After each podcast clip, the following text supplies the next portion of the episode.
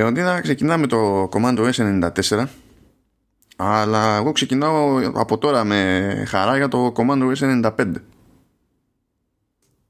Τώρα θα ρωτήσω γιατί αν και έχω πει να μην το ξανακάνω.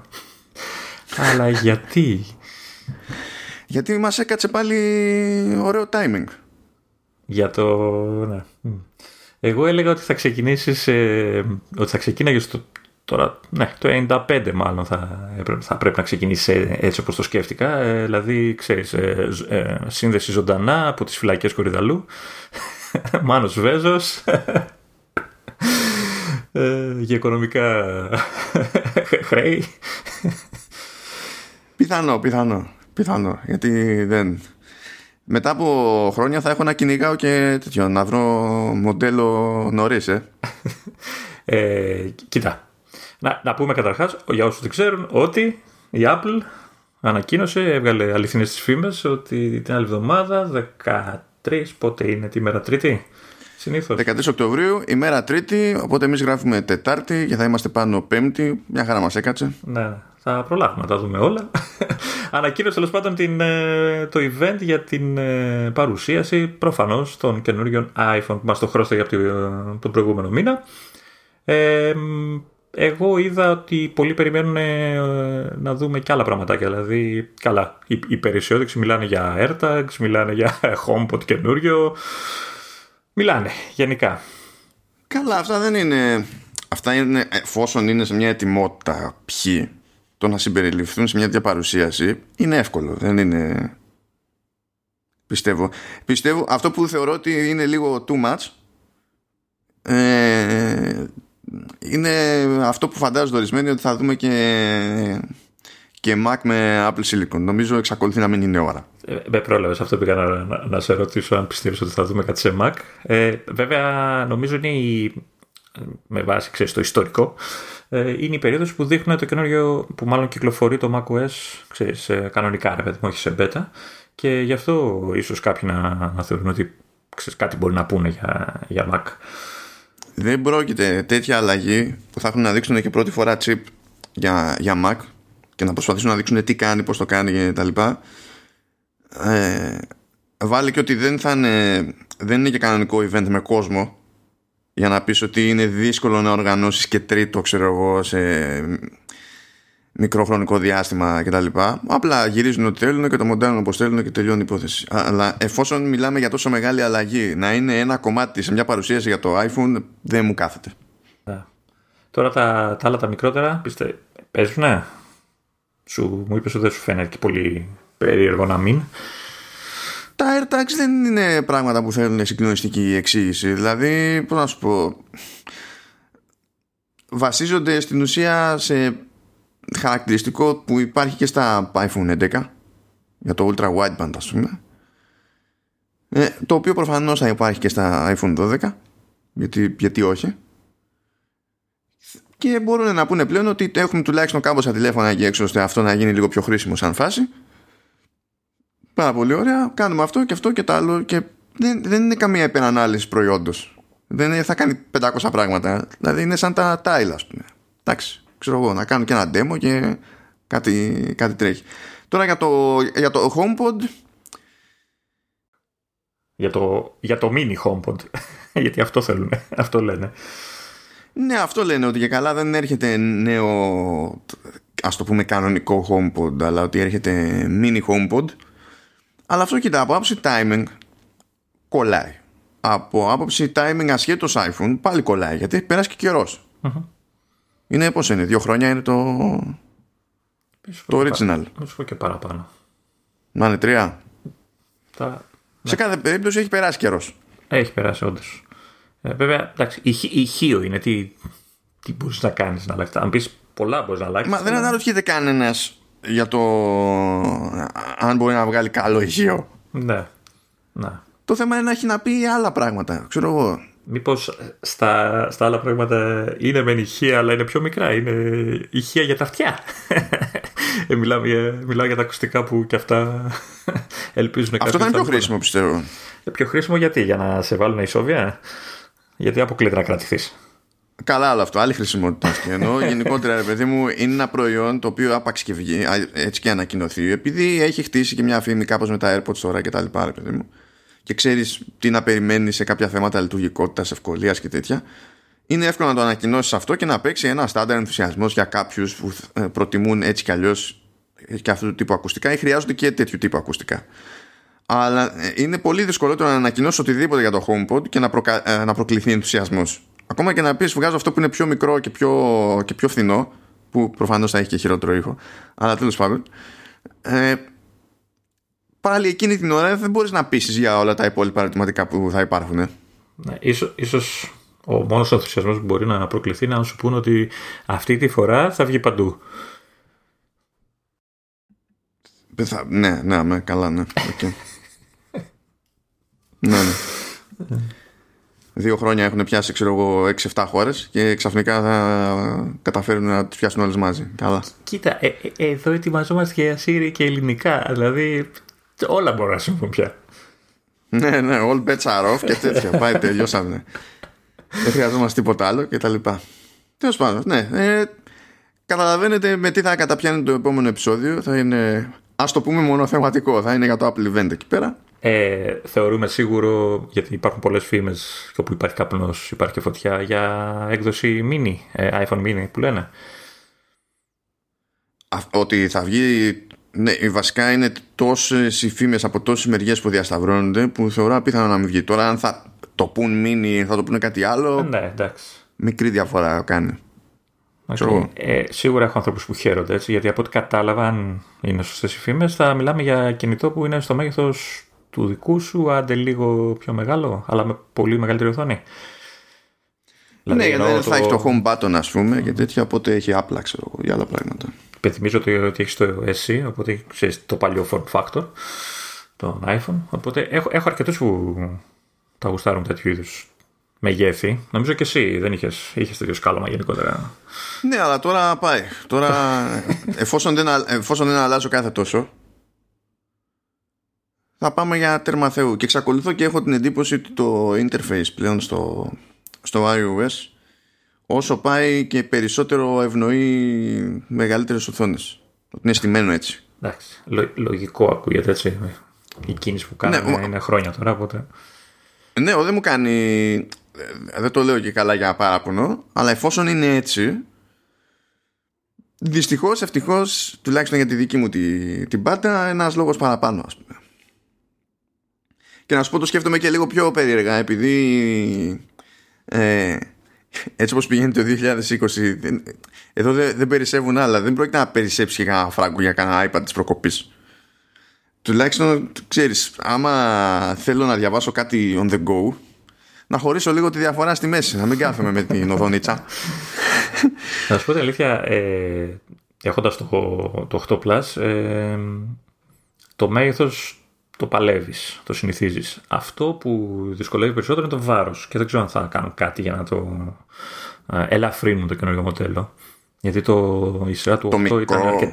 Το, για το Plus μιλάω τώρα. Για, μιλάω για τα, επειδή μιλάς για τα μεγάλα, θα πάρεις μεγάλο τηλέφωνο. Σου λέω ναι, αλλά για το καινούριο που λες, αν θα ρίξουν το, για ποιο μοντέλο από αυτά που λέω. Το αντίστοιχο του Plus, ποιο είναι τώρα, το Max, ποιο θεωρείται στον, στον ίδιο, στα ίδια κυβικά; Το Max, αλλά το Max είναι ακόμα μεγαλύτερο. Ναι, αλλά δεν ξέρω, είναι ακόμα θα είναι γυάλινο, θα γυρίσουμε προς το αλουμίνιο που το, θεωρητικά το κάνει πιο ελαφρύ σαν κινητό. Γιατί το, το 8 Plus, ε, το, πρώτο, το πρώτο σοκ που παθαίνεις όταν τον πιάνεις είναι το βάρος του. Είναι αρκετά βαρύ. Κοίτα, αν υποθέσουμε ότι πάνω κάτω κρατάνε τη σχεδιαστική γραμμή, Ό,τι και να κάνουν τώρα για να είναι πιο flat και τα λοιπά, πάλι αν η λογική είναι γυαλί μπροστά, γυαλί πίσω και ένα πλαίσιο μέσα στη μέση από μέταλλο, τότε όπου και να γυρίσουν στο, στο μέταλλο η διαφορά δεν μπορεί να είναι μεγάλη. Δηλαδή τη μεγαλύτερη ζημιά στο βάρος το, το κάνει το γυαλί που είναι μπρος πίσω. Να. Να. OK. Okay. Το σίγουρο πάντως είναι ότι εγώ τη τσιγάρα θα σου φέρω στη φυλακή και ας μην καπνίζεις. Γιατί από ό,τι έχεις δηλώσει. Δηλαδή, να σου πω, δηλαδή, μια στο τόσο κάνουμε κέφι εκείνη ένα αργιλέ και εσύ θα, θα φέρεις τσιγάρο. Ε, εντάξει, λοιπόν, θα σου φέρω τι φέρνουν. Δεν ξέρω τι φέρνουν στον αργιλέ. Καπνό. Βραστό νερό, τι. Θα δούμε, θα δούμε. Μπορεί να μην επιτρέπεται, αλλά εντάξει, επειδή έχω κάτι promos εδώ και στέκονται, θα δω άμα καταφέρω και κερδίσω την εύνοια κανενός. Γεύση Μίλου, τι θες; Δεν με νοιάζει να πιάνει, με νοιάζει και τα υπόλοιπα θα βρίσκουμε.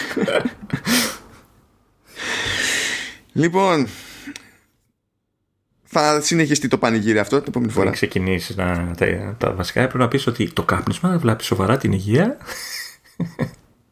Αν νόμιζα ότι είναι, είναι, είναι προφανές στην περίπτωσή μου, ότι είμαι απόδειξη έτσι Ότι βλάπτει. Είναι διάφορα, ρε παιδί μου, βλάπτουν. Την καταστρέφει στην περίπτωση ότι διαλύει και τον εγκέφαλο, δεν είναι μόνο υγεία. Λοιπόν, πάμε. Δεν έχουμε τίποτα από Apple Music. Έχουμε όμως από Apple TV Plus και γενικά έχουμε διάφορα πράγματα για Apple TV Plus, Apple TV App και Apple TV Hardware οπότε δεν ξέρω πώς προέκυψε έτσι αυτή η εβδομάδα, είναι περίεργη.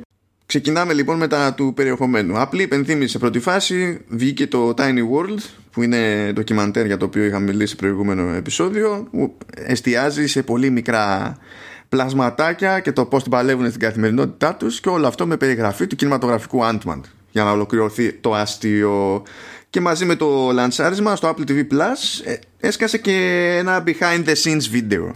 Τι πλασματάκια, μια ιδέα και μισή. Φίλε, εδώ πέρα βλέπω ένα στο, στο behind the scenes, ας πούμε, έχουν ένα. ξέρω εγώ τι είναι. Ε, αυτό είδα. Πι, Πυγμαίος, ναι, βάτραχος. Εντάξει, φίλε. Όχι, έχει, έχει, έχει, και, έχει και normal. Αλλά έβλεπα το behind the scenes και το χάζευα έτσι και χάζευα. Ξέρεις, αυτό το βίντεο κυρίως το δείξανε για να δείξουν τον, ξέρεις, να τον εξοπλισμό που χρησιμοποίησα, τις κάμερες, κάτι μπουριά μέχρι εκεί κάτω, για να δείξουν πώς τραβήξανε τα, τα διάφορα. Και εκεί που δείχνουν τα διάφορα, ξαφνικά δείχνουν ένα πράγμα ε;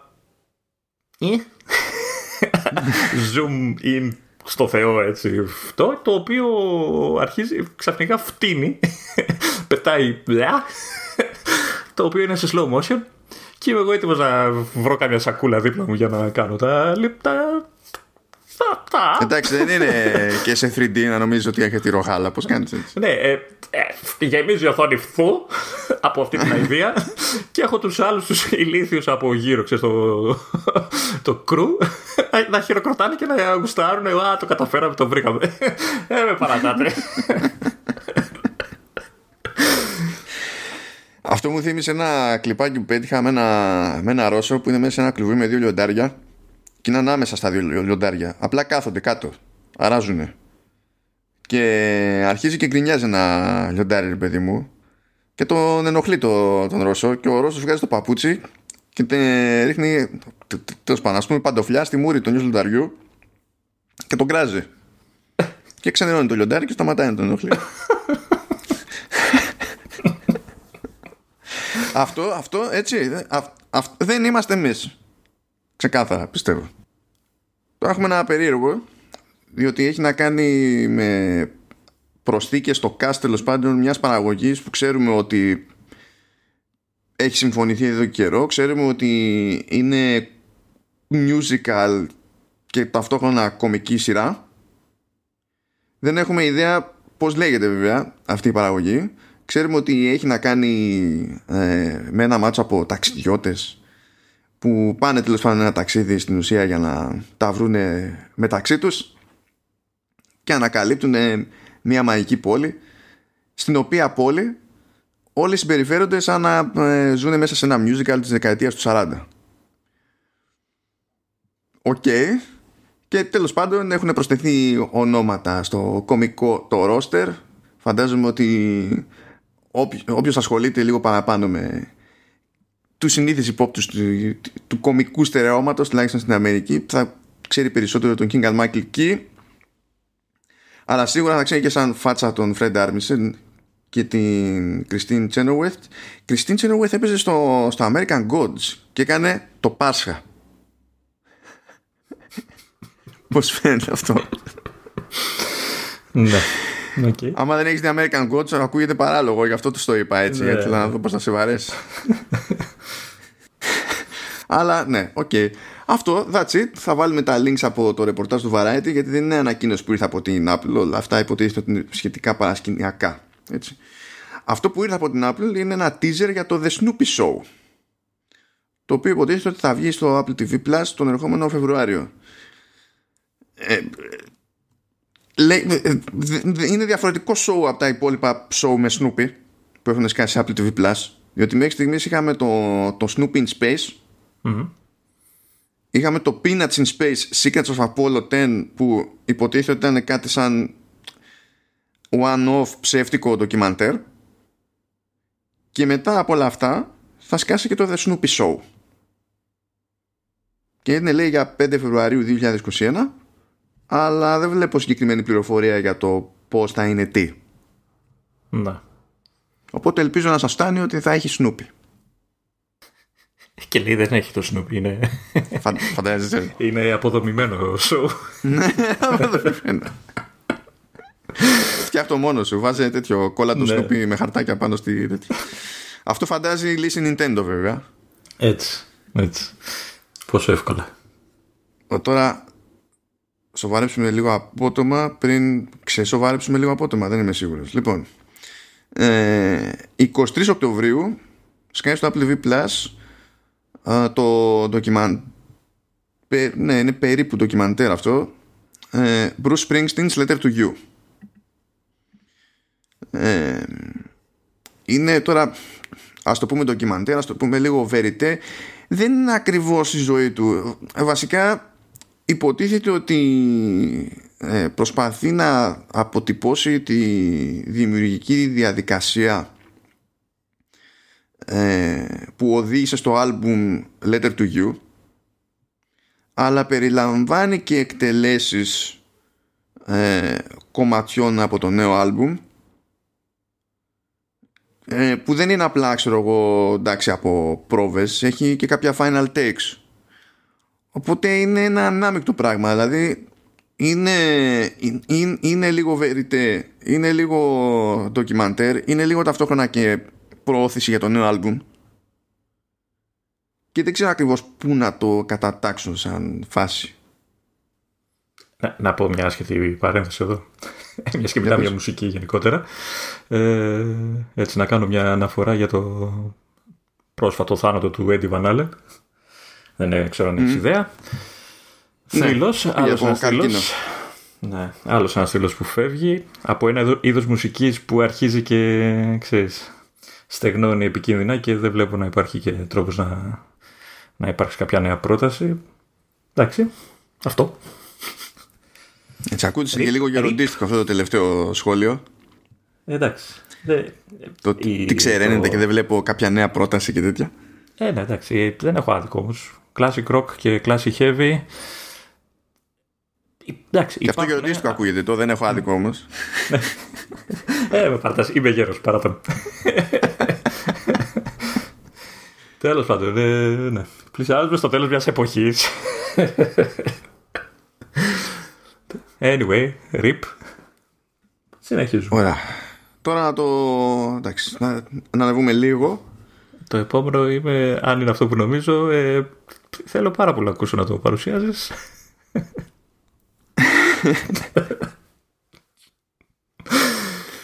ναι, λοιπόν, ε, η Apple ανακοίνωσε ένα νέο ντοκιμαντέρ που λέγεται The Supermodels και το συγκεκριμένο ντοκιμαντέρ ε, καταπιάνεται με την καριέρα των Naomi Campbell, Cindy Crawford, Linda Evangelista και Christy Turlington κυρίως και... δεκαετία του 80. Και Μάνου Βέσου. Είπε Τέρλινγκτον, όχι Τρέλινγκτον, ούτε Σκέλινγκτον. Τη δεκαετία του 80 τις ξέρεις εσύ αυτές; Τις ξέρω, ε. Τις ξέρεις. Μα είναι δυνατόν να μην τις ξέρω αφού είναι παιδί των 90's. Εδώ, ε, εδώ η Naomi Campbell εξακολουθεί και, και έχει δουλειά. Εντάξει. Ε, πήγα να σου πω και εγώ ένα καλό λόγο να σε πω νέο, δεν με, δεν άφησες. Όχι, εντάξει. Δεν...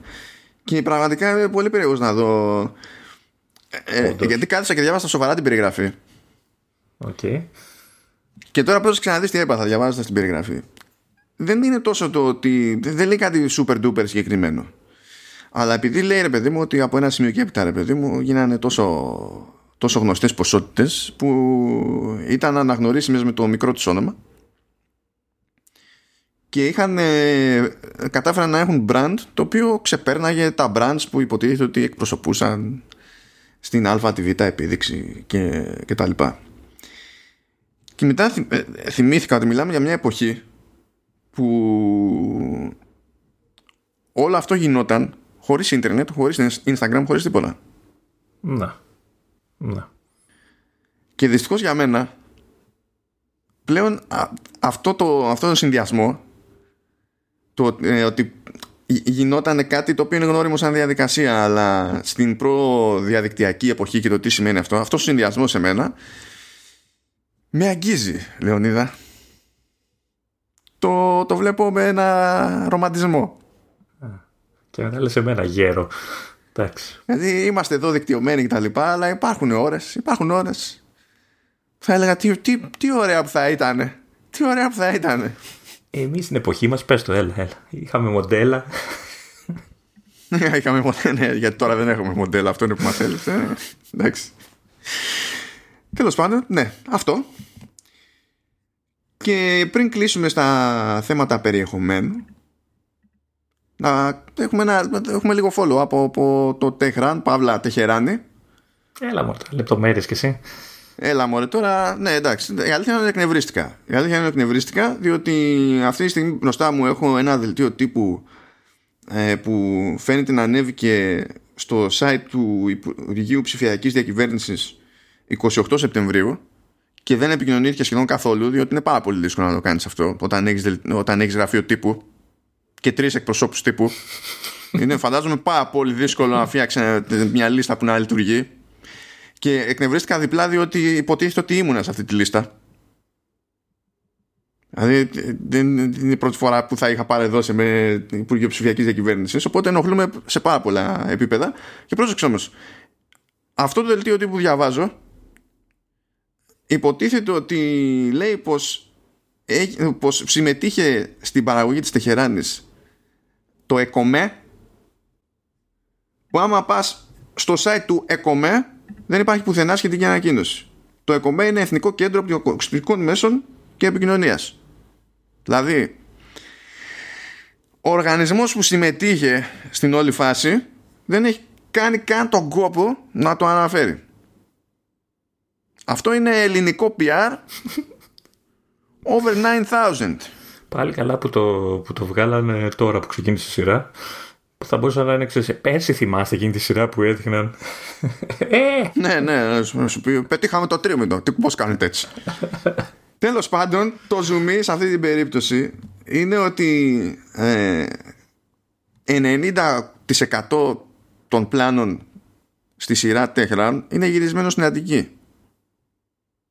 Και δεν είχε κανείς τίποτα μικρή ιδέα. Θα μου πεις τώρα τι, θα το έλεγε η Apple από πριν. Εννοείται πως όχι. Πρώτα απ' όλα χέστηκε. Σε 15 μεριέ γυρίζει η Apple και κάθε Apple. Έτσι. Έλα τώρα, ντροπή. Τι εκφράσεις είναι αυτές; Χέστηκε. Αλλά λες, ε, πρέπει να είναι η μόνη, φο... μόνη φορά που συγχύστηκα που δεν κυκλοφορώ άσκοπα ποδαράτο ε, πιο φυσιολογικές ώρες μέσα στην ημέρα. Διότι λες, είχαν γυρίσματα στο Μαρούσι. Εντάξει, δεν, δεν βιάζομαι ποτέ να πάω στο Μαρούσι.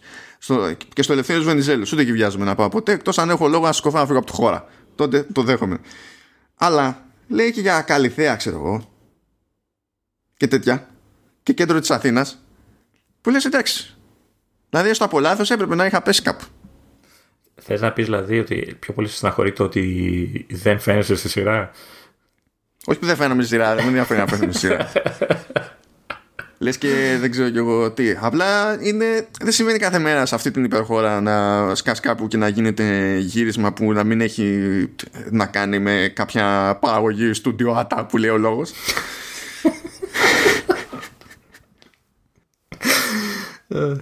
Τέλος πάντων, να πω ότι ξεκίνησε η σειρά. Ξεκίνησε, έχουν βγει τα τέσσερα επεισόδια. Παρασκευή βγαίνει το πέμπτο. Ε, είδα τα πρώτα δύο. Ε, φαίνεται ενδιαφέρουσα. Έχει έτσι, την ένταση που περιμένει κάποιος από ένα, μια τέτοιου είδους σειρά. Θα δούμε, δεν ξέρω ακόμα. Σου λέμε στα πρώτα δύο επεισόδια. Τώρα που ξέρω ότι είναι και στην Αττική. Εντάξει. Φαίνεται το σπίτι που εδώ πέρα. Είναι αυτό λες πολύ, πολύ γνώριμο. Πολύ γνώριμη αυτή η εκδοχή του Ιράν. Ναι, εσύ έχω φάει ναι. τυρόπτες εγώ. Έχω πάει ποτέ στο Ιράν. Και, και είναι ε, τυρόπιτα από το Ιράν και ας είναι και από τον τόπο σου. Έτσι. Τέλος πάντων, για την ιστορία να ασχοληθούμε λίγο με το περιεχόμενο του συγκεκριμένου δελτίου τύπου. Ε, που τέλος πάντων είναι ταυτόχρονα προϊόν treasure hunt από ό,τι φαίνεται. Λέει ότι στην παραγωγή ε, ε, απασχολήθηκαν περίπου 630 εργαζόμενοι στην Ελλάδα. Τώρα αυτό είναι λίγο μαγικός αριθμός διότι άνθρωπος ε, της τοπικής οικονομίας που απασχολήθηκε σε μια παραγωγή είναι και ο τύπος που λέει για τους καφέδες. Γιατί, γιατί όχι; Ναι, απλά θέλω να σου πω, αυτό δεν σημαίνει ότι ο τύπος που λέγεται τους καφέδες ε, ήταν μέρος του production team Ναι. του Tehran. Σημαίνει ότι, γιατί βάζουν και τα υποστηρικτικά, τα μετράνε όλα σε αυτές τις περιπτώσεις. Γιατί θέλουν να μετρήσουν τι επίπτωση έχει η ύπαρξη της παραγωγής αυτής στην τοπική οικονομία με οποιοδήποτε τρόπο. Ε, κοίτα, λέει για τις ανάγκες της παραγωγής και ο καφές είναι πρώτης ανάγκης είδους. Εγώ δεν πρόκειται να διαφωνήσω σε αυτό, εννοείται. Εντάξει, απλά εξηγώ λίγο το νούμερο, ρε παιδί μου. Ε, και υποτίθεται ότι όλο αυτό κάπως προκέκυψε ε, χάρη σε αλλαγές που γίνανε στο, ε, στο ρυθμιστικό πλαίσιο για επιχορηγήσεις ε, πίσω στο 2017 υποτίθεται ότι σε συγκεκριμένους τύπους δαπανών η, φοραλα, η φοροαπαλλαγή ε, μάλλον η επιχορήγηση πε- περισσότερο δηλαδή από φοροαπαλλαγή ε, ανέβηκε από το 35% στο 40% και εντάξει, το απλοποιήθηκαν λίγα γραφειοκρατικές διαδικασίες. Αυτό φαντάζομαι σημαίνει ότι αυτός που ήταν πριν και έλεγε. Ε, το αυτοί, αυτοί θέλουν να γυρίσουν μια σειρά και λένε ότι είναι για το ίντερνετ. Τι είναι αυτό; αυτός θα πήρε σύνταξη, ξέρω εγώ, ποιος ήταν. Οπότε τώρα μπορούν να συνοηθούν πιο γρήγορα. Και κάπως έτσι καταλήξαμε να τραβάμε μια παραγωγή που δεν είναι για τα μεταξύ μας μόνο. Ελπίζω να μην είναι και η τελευταία διότι ένα από τα κλασικά παράπονα που είναι εύκολο να έχει κάποιος όταν μπαίνει στο Netflix, ξέρω εγώ, που υποτίθεται το Netflix και κάθε υπηρεσία αυτού του στυλ, τουλάχιστον εφόσον λειτουργεί, εφόσον διατίθεται σε ευρωπαϊκές αγορές, έχει την υποχρέωση να έχει συγκεκριμένο ποσοστό επί του συνόλου που, με ευρωπαϊκές παραγωγές. Αυτό ισχύει και σε άλλες αγορές βασικά. Δηλαδή ανάλογα με, τη, με το καθεστώς ζητάει ο καθένας κάποια ποσόστοση, κάτι τέλος πάντων. Και φυσικά δεν έχει τίποτα από Ελλάδα του Netflix. Τίποτα. όμως. Διότι δεν είμαστε και χώρα που παράγει έτσι, σε τέτοια θέματα, τίποτα της προκοπής. Αλλά μετά πηγαίνεις και βλέπεις τι, τι παραγωγές έχουν γίνει από Τουρκία. Που ναι, υπάρχουν συμπαραγωγές με Netflix που από άποψη production values και τέτοια είναι πιο πάνω, το οποίο είναι αναμενόμενο. Και έτσι κι αλλιώς έχουν και άλλο κοινό οι τουρκικές σειρές, το όχι μόνο στην Ελλάδα. Που είναι πιο εύκολο να γίνει μια επένδυση, οκ. αλλά ταυτόχρονα έχουν και πιο χαζομάρες τουρκικές δεν είναι δηλαδή ότι εμείς δεν μπορούμε απλά να μπούμε να, να έχουμε περιεχόμενο ελληνικό επειδή δεν έχουμε πιάσει απλά από ένα επίπεδο και πάνω αλλά δεν γίνεται ούτε αυτό ούτε αυτό δεν ξέρω ποιο κόμπλεξ το πρώτα αλλά τέλος πάντων κάτι περίεργο είναι, είναι Οπότε- και παραδοσιακά περίεργο Να κατέβουμε στο κέντρο της Αθήνας με το αίτημα η απαράδεκτη τώρα στο Netflix. καλά αυτό είναι πάγιο αίτημα Έτσι. Πάλιο έτοιμα. Γιατί είναι από τα κλασικά. Έχουμε, έχουμε όλοι αγαπ, αγαπημένες σειρές και δεν μπορείς ούτε δεν μπορείς καν να τις πληρώσεις. Να, να πληρώσεις κάποιον για να μπορείς να τις βλέπεις. Και για κάποιο λόγο αυτό δεν, δεν ε, κάνει register ω χαμένη ευκαιρία. Είναι πολύ δύσκολο το concept. Έλα, μα τώρα αυτό το ίντερνετ και εσύ τώρα τι σιγά. Μ. Ναι, ναι, αυτό, δηλαδή, αυτό είναι, είναι, είναι για παιδάκια, σαν, τα- σαν, τα- σαν τα παιχνίδια. Τέλος πάντων. Προχωράμε τώρα, μένουμε έτσι στο γενικό έτσι, ας το πούμε, αστερισμό του Apple TV που σημαίνει χίλια πράγματα ταυτόχρονα. Πω, πω, πω, πω, πω, πω, αστερισμό. Ναι. Έχουμε λίγο follow-up πάλι επειδή την προηγούμενη φορά, καθώς γράφαμε, είχε προκύψει ότι παίζει να σκάσει η εφαρμογή Apple TV στο Xbox και αφού είχαμε τελειώσει την ηχογράφηση ε, προέκυψε ότι μάλλον θα γίνει και το εξής λογικό να σκάσει η εφαρμογή Apple TV στο PlayStation. Ναι. Οπότε το αναφέρουμε για την ιστορία. Μιας και δεν το προλάβαμε την προηγούμενη φορά. Εν τω μεταξύ, στο πρώην iTunes, ε, ε, νυν Apple TV, α, αλλά ε, ναι μεν στην εφαρμογή, αλλά δεν είναι η εφαρμογή που είναι και player, αλλά είναι το store μέσα στην εφαρμογή Apple TV, Ό,τι καταλάβατε. Το, το, το εξήγησες υπέροχα, μπράβο. ναι, ήταν τε, τέλος πάντων αυτό το πράγμα που έχει στο οποίο πηγαίνεις, άμα θες να αγοράσεις ταινία. ή να νοικιάσεις. ναι, ποιος νοικιάζει με τη διατιμή τώρα, σοβαρά, αλήθεια τώρα. Εντάξει, ναι. Ποιος θα πρέπει να νοικιάσει ξέρω, με 4 και 5 ευρώ ταινία. Δηλαδή, έχει, καμιά φορά έχει την ταινία 6 ευρώ, την ενοικίαση 4 και λέει: Μα με, με κοροϊδεύεις. Τέλος πάντων, αρχίζει λέει να κάνει rollout η Disney εκδόσεων 4K HDR με Atmos και τα λοιπά σε ταινίες Disney, Marvel, Pixar και Star Wars. Τώρα, πέτυχα εγώ κάποια παραδείγματα που εμφανίζονται όντως ε, στο store το αντίστοιχο στο εξωτερικό να έχουν ανανεωθεί που και εκεί δεν έχουν ανανεωθεί όλα φαίνεται να γίνονται σε δόσεις αλλά τουλάχιστον εδώ στο τοπικό για Ελλάδα δεν έχει γίνει ακόμα η τράμπα φαντάζομαι ότι θα πάρει κάπως ο χρόνο αυτό το πράγμα για κάποιο λόγο αλλά κλείνει μια τρύπα διότι δεν είχε κάνει τον κόπο γενικά η Disney το κράταγε λίγο για την πάρτι της με το Disney Plus σε κάποιο επίπεδο αυτό ήθελα να ρωτήσω πώς και το, το πάει σε ανταγωνιστές αυτό; Θα πει είναι αγορές εκεί, δεν είναι streaming; Μα έτσι κι αλλιώς δεν έχει συγκλονιστικό νόημα να το κρατάει. Διότι αν αυτός είναι ο καημός, αν το concept είναι ότι θέλω μόνο ε, να σε τραβάω στο Disney Plus αν θες να δεις δικό μου περιεχόμενο σε 4K, ε, τότε γιατί να βγάζει και Blu-ray, ας πούμε. Σε Ultra HD Blu-ray. Δεν, δηλαδή, δεν, και στην τελική στο Disney Plus είναι συνδρομητικό και εδώ πέρα την πληρώνεις, την αγοράζεις ταινία. Τέλος πάντων, ε, τώρα θα δούμε πότε θα πάρουμε σειρά, γιατί φαίνεται να είναι μια διαδικασία που ξεκινάει από, από την Αμερική. Και να πούμε για, την ιστορία ότι εφόσον κάποιος έχει αγοράσει ταινία τέτοια, ε, θα αποκτήσει πρόσβαση στη νέα έκδοση χωρίς επιπλέον χρέωση. Αυτά στην Apple δεν χρεώνονται. Οπότε κάποια στιγμή στο library αυτό που υπήρχε ήδη θα υπάρχει και με επιλογή για 4K. Okay, πάλι καλά. ναι. Ε, και μιας και μιλάμε για 4K HDR και τα λοιπά να συνεχίσουμε σε αυτό το, το κλίμα να πιάσω λίγο το να, να πάμε λίγο σε tvOS άρα μιλάμε για Apple TV hardware αυτή τη φορά Apple TV ή συσκευή ναι, κάτι πρέπει να γίνει με αυτήν την ιστορία. Δεν... Δηλαδή κάτι, κάτι πρέπει να γίνει. Ε, θα γίνει τώρα, αυτό θα βγάλουν καινούριο, δεν είπανε. Ναι, αλλά πρέπει να το βαφτίσουν κάπως και να το πούνε κάτι. Γιατί έχουμε μπλέξει τα πούθια μας. Να το πούνε Apple Under TV. Under TV. Α το πούνε Apple Player, δεν πειράζει. Δηλαδή, ας το πούνε. Αλλά μου πεις μετά πώς θα εξηγούν ότι λέγεται tvOS. Άστα, άστα να πάνε. Άστα να πάνε.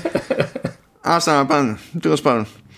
Ε, η εφαρμογή YouTube λέει για tvOS ε, αρχίζει να κάνει ρόλα την υποστήριξη για, για 4K που και αυτό φαίνεται να γίνεται κατά κύματα και μιλάμε πάντα για, για το tvOS 14 έτσι κι αλλιώς είχε ανακοινωθεί ότι θα γίνει αυτό δεν έγινε με, τη, με την εμφάνιση του tvOS 14 αρχίζει και γίνεται τώρα Έχω την εντύπωση ότι το YouTube, η Google δηλαδή, δεν βιάζεται.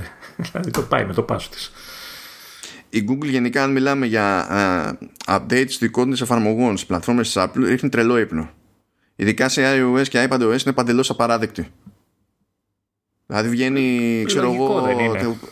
Όχι, δεν είναι λογικό. Διότι αν καθίσεις και δεις τι κάνουν, είναι άλλο να μην έχουν ως προτεραιότητα την πλατφόρμα του άλλου Μέχρι εκεί θα τους καταλάβω. Γιατί έχουν και αυτοί δικές τους πλατφόρμες.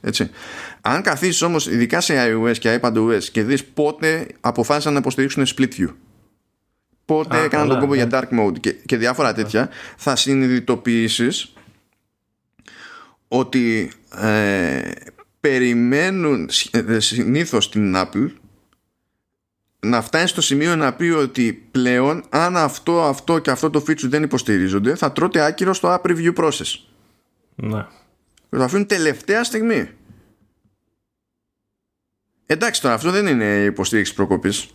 Δεν είναι, αλλά έχω την ότι το κάνω ακριβώς για να πει κάποιος που ξέρεις, θέλει την εφαρμογή τους ότι ξέρεις τι. Έλα για να κάνουν τι, δηλαδή, αν εγώ δεν μπορώ να βάλω Google Doc και Google Sheet δίπλα-δίπλα και περιμένω δύο χρόνια στον ηλίθιο και μπορώ να το κάνω με, με εφαρμογές οποιοδήποτε άλλο. Τι θα γίνει που έχω επενδύσει εγώ σε τέτοιο hardware, θα γίνω πελάτης του, ναι. του, του, του, G Suite. Ε, αυτό θα προσπαθήσει. Ε, Τι, δηλαδή θα πω έχω ένα iPad Pro που κάνει παπάδες και ρε γαμώ τα πάρω ένα Chromebook για να μην μου σπάνε τα ανέβρα με το split view; Ή αυτό. Ή θα πεις θα, ε, ε, θα χρησιμοποιήσω Office. Θα χρησιμοποιήσω Office. Ή, ή εξτραδάκι. Ε, γενικά έχω iPad. Ωραία. Ε, να πω ότι επειδή μου έχουν σπάσει τα νεύρα να πάρω ένα Android tablet. Ναι. ποιο Android tablet; Το Samsung Tab τα, τα Tab S ωραία. Τα Tab S είναι καλά. OK okay, ναι ναι. Ποιος, ποιος φτιάχνει το Android ώστε να είναι στημένο για πραγματική χρήση σε tablet. Ποιος, όχι η Google. Αλλά παρόλα αυτά, όλοι οι άλλοι πρέπει να περιμένουν στου ηλίθιους. Τέλος πάντων, ξεκινάει λοιπόν το rollout η υποστήριξη 4K.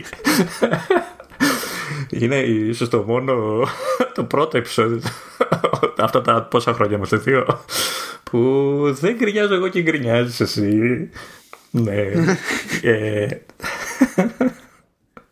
ε, θα έχεις να το θυμάσαι, θα έχεις να το έχεις φίλους.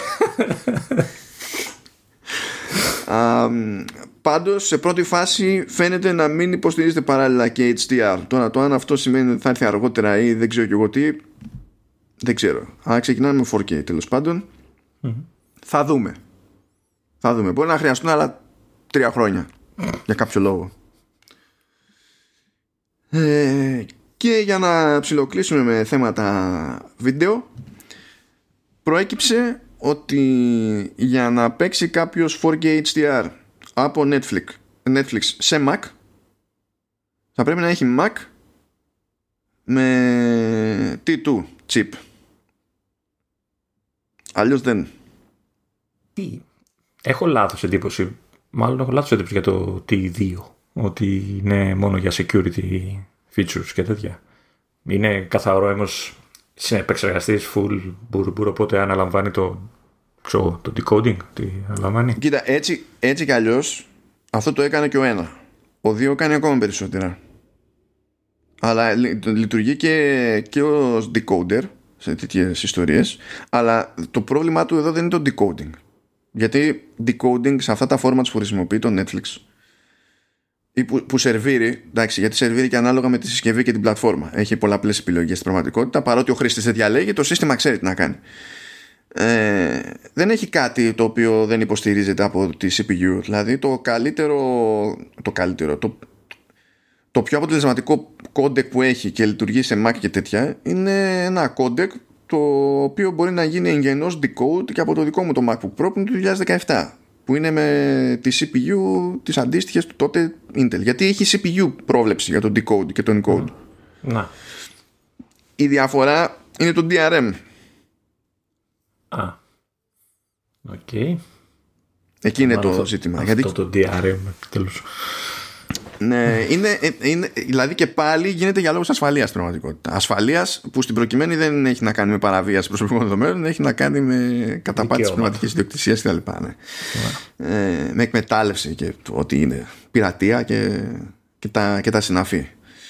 Ε, το οποίο είναι, είναι, είναι, είναι κλασικό. Ένας λόγος ας πούμε που περίμενα και εγώ να πάρω το συγκεκριμένο μοντέλο δεν ήταν τόσο το α ή το β χαρακτηριστικό. Ήταν ότι ήξερα ότι για τότε η φουρνιά από CPU που ερχόταν από Intel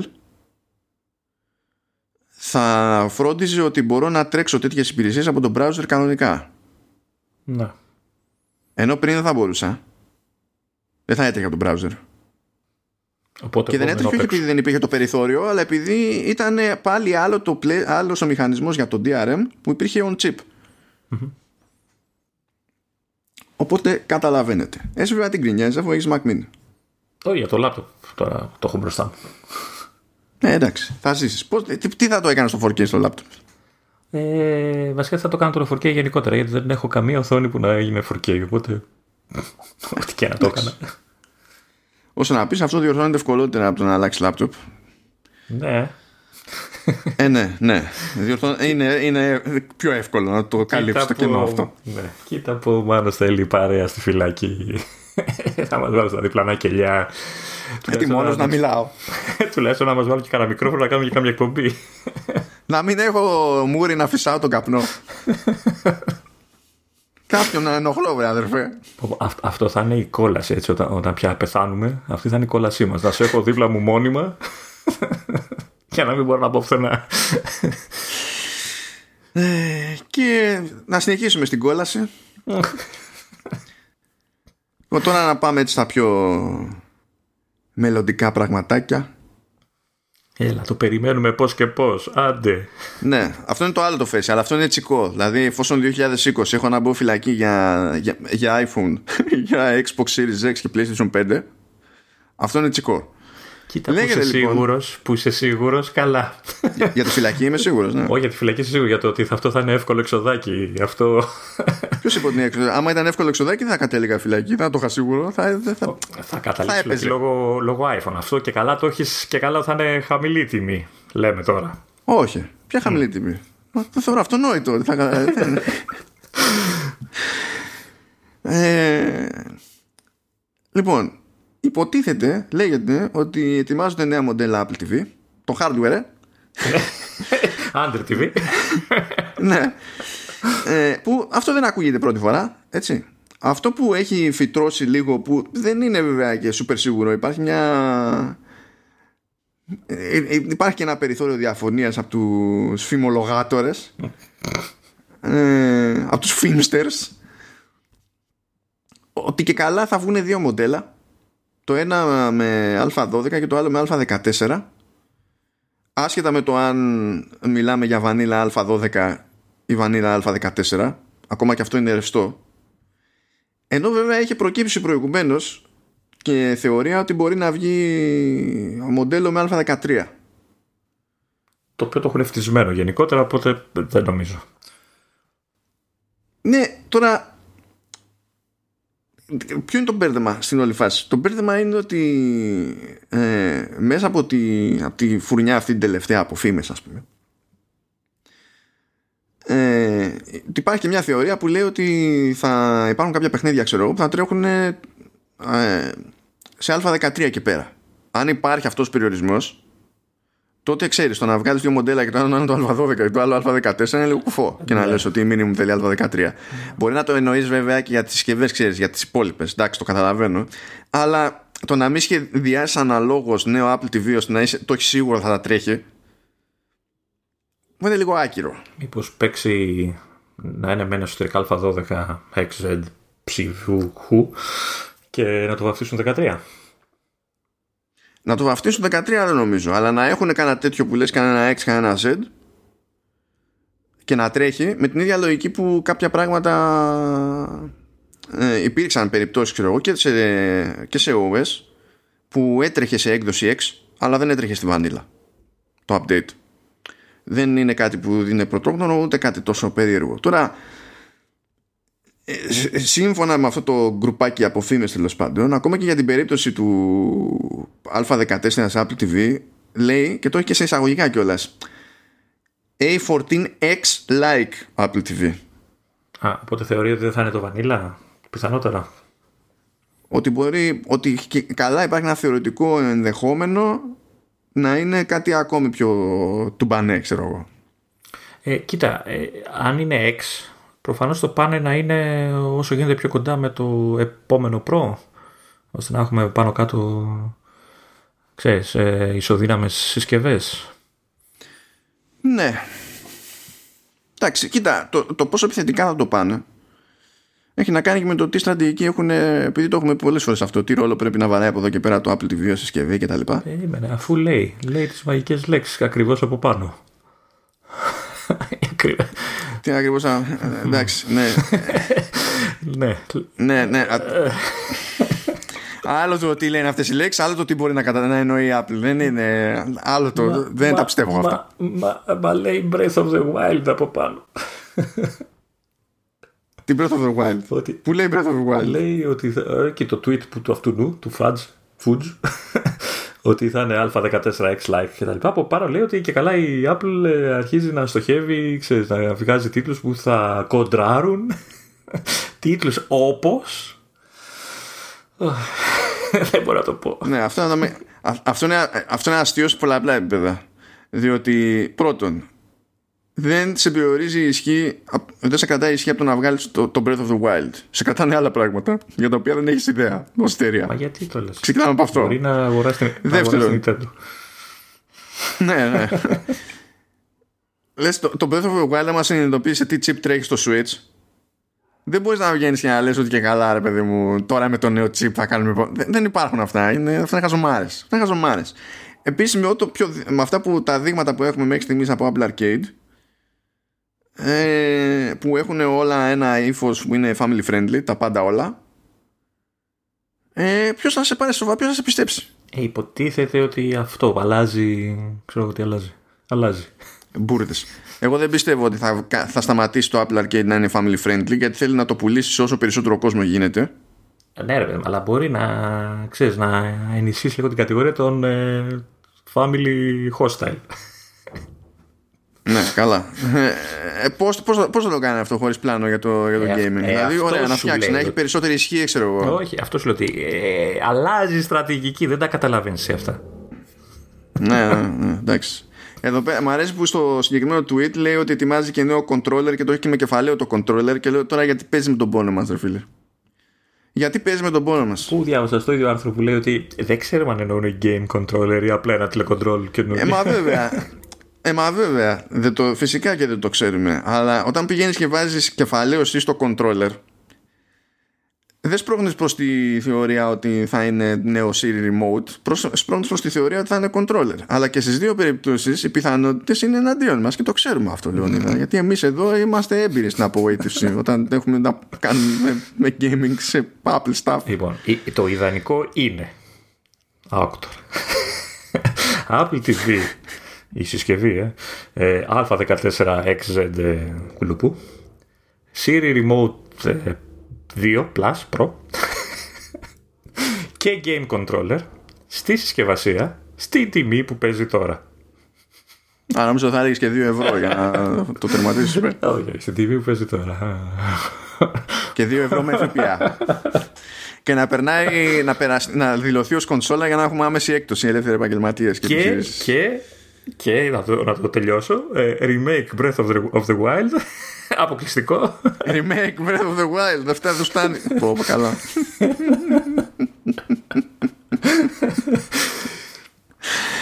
Εντάξει, νομίζω ότι ε, πάνω κάτω αυτός θα είναι ο τίτλος επεισοδίου για τρολιά. Απλά για να, για να σοκάρετε όποιος το βλέπει τον τίτλο να μην ξέρει ότι είμαστε στόκοι. Κοίτα, ε, εμένα με αγχώνει λίγο το, αυτό που λένε για δύο μοντέλα. Ξέρεις, ε, μικρό και μεγάλο, ας το πούμε. Ε, ναι, με αγχώνει. Δεν ξέρω. Ένα. Ένα και καλό που λέμε. Γιατί να... Γιατί σαν αγχώνει; Γιατί, ξέρεις, το μικρό το, προφανώς θα το έχουν για φτηνό και για να είναι μόνο για τηλεόραση, ταινίες και μπουρμπούρου, ξέρω, κάπως έτσι. Ε, γιατί να κόψουν το arcade από αυτό; Εννοώ να κόψουν τα, ξέρεις, τα, τα βαριά, τα Breath of the Wild like. Για, γιατί να το περιορίσουν ρε παιδί μου, αυτό; Εντάξει, άμα έχουν Α12X όμω. Ακόμα και αυτό θα είναι βελτίωση σε σχέση με το τι υπάρχει Καλά, τώρα. δεν το συζητάω. Αυτό δεν το συζητάω με τίποτα. Και θα είναι ουσιώδης βελτίωση, δηλαδή. δεν Ε, θα ναι, είναι καβαλές. νομίζω τώρα είναι το Αυτό- Α10, δεν έχει πάνω. Ναι, ναι. Ναι. Οπότε μπορεί να μην είναι τόσο καταδίκη. ρε παιδί μου. Κατα, καταδίκη θα είναι άμα σου πούνε Apple TV Pro. Εκεί θα είναι καταδίκη, φυλακή, δίπλα εκεί θα, θα ανοίξει και το δεύτερο κελί για μένα. Αυτά. Ε, λοιπόν, αυτά, αφού καταφέραμε να φτάσουμε στο Apple Arcade έτσι περίεργα, να πούμε και ένα παιχνίδι που παίξαμε από το Apple Arcade. Ω, ναι. Ε, λοιπόν, έχουμε τίτλο από την Noodle Cake. Μμμ. το λεγόμενο... Τι δεν σ' άρεσαν τα noodles, δεν Όχι, κατάλαβα. όχι, μια χαρά είναι. Δε- Σε κέικ δεν τα έχω φάει. Ε, μιλάμε για το Slash Quest που βγήκε την προηγούμενη εβδομάδα. Slash Quest με θαυμαστικό έτσι για να τη σπάσω στο, στο μάνο που του αρέσουν πολύ τα, τα θαυμαστικά.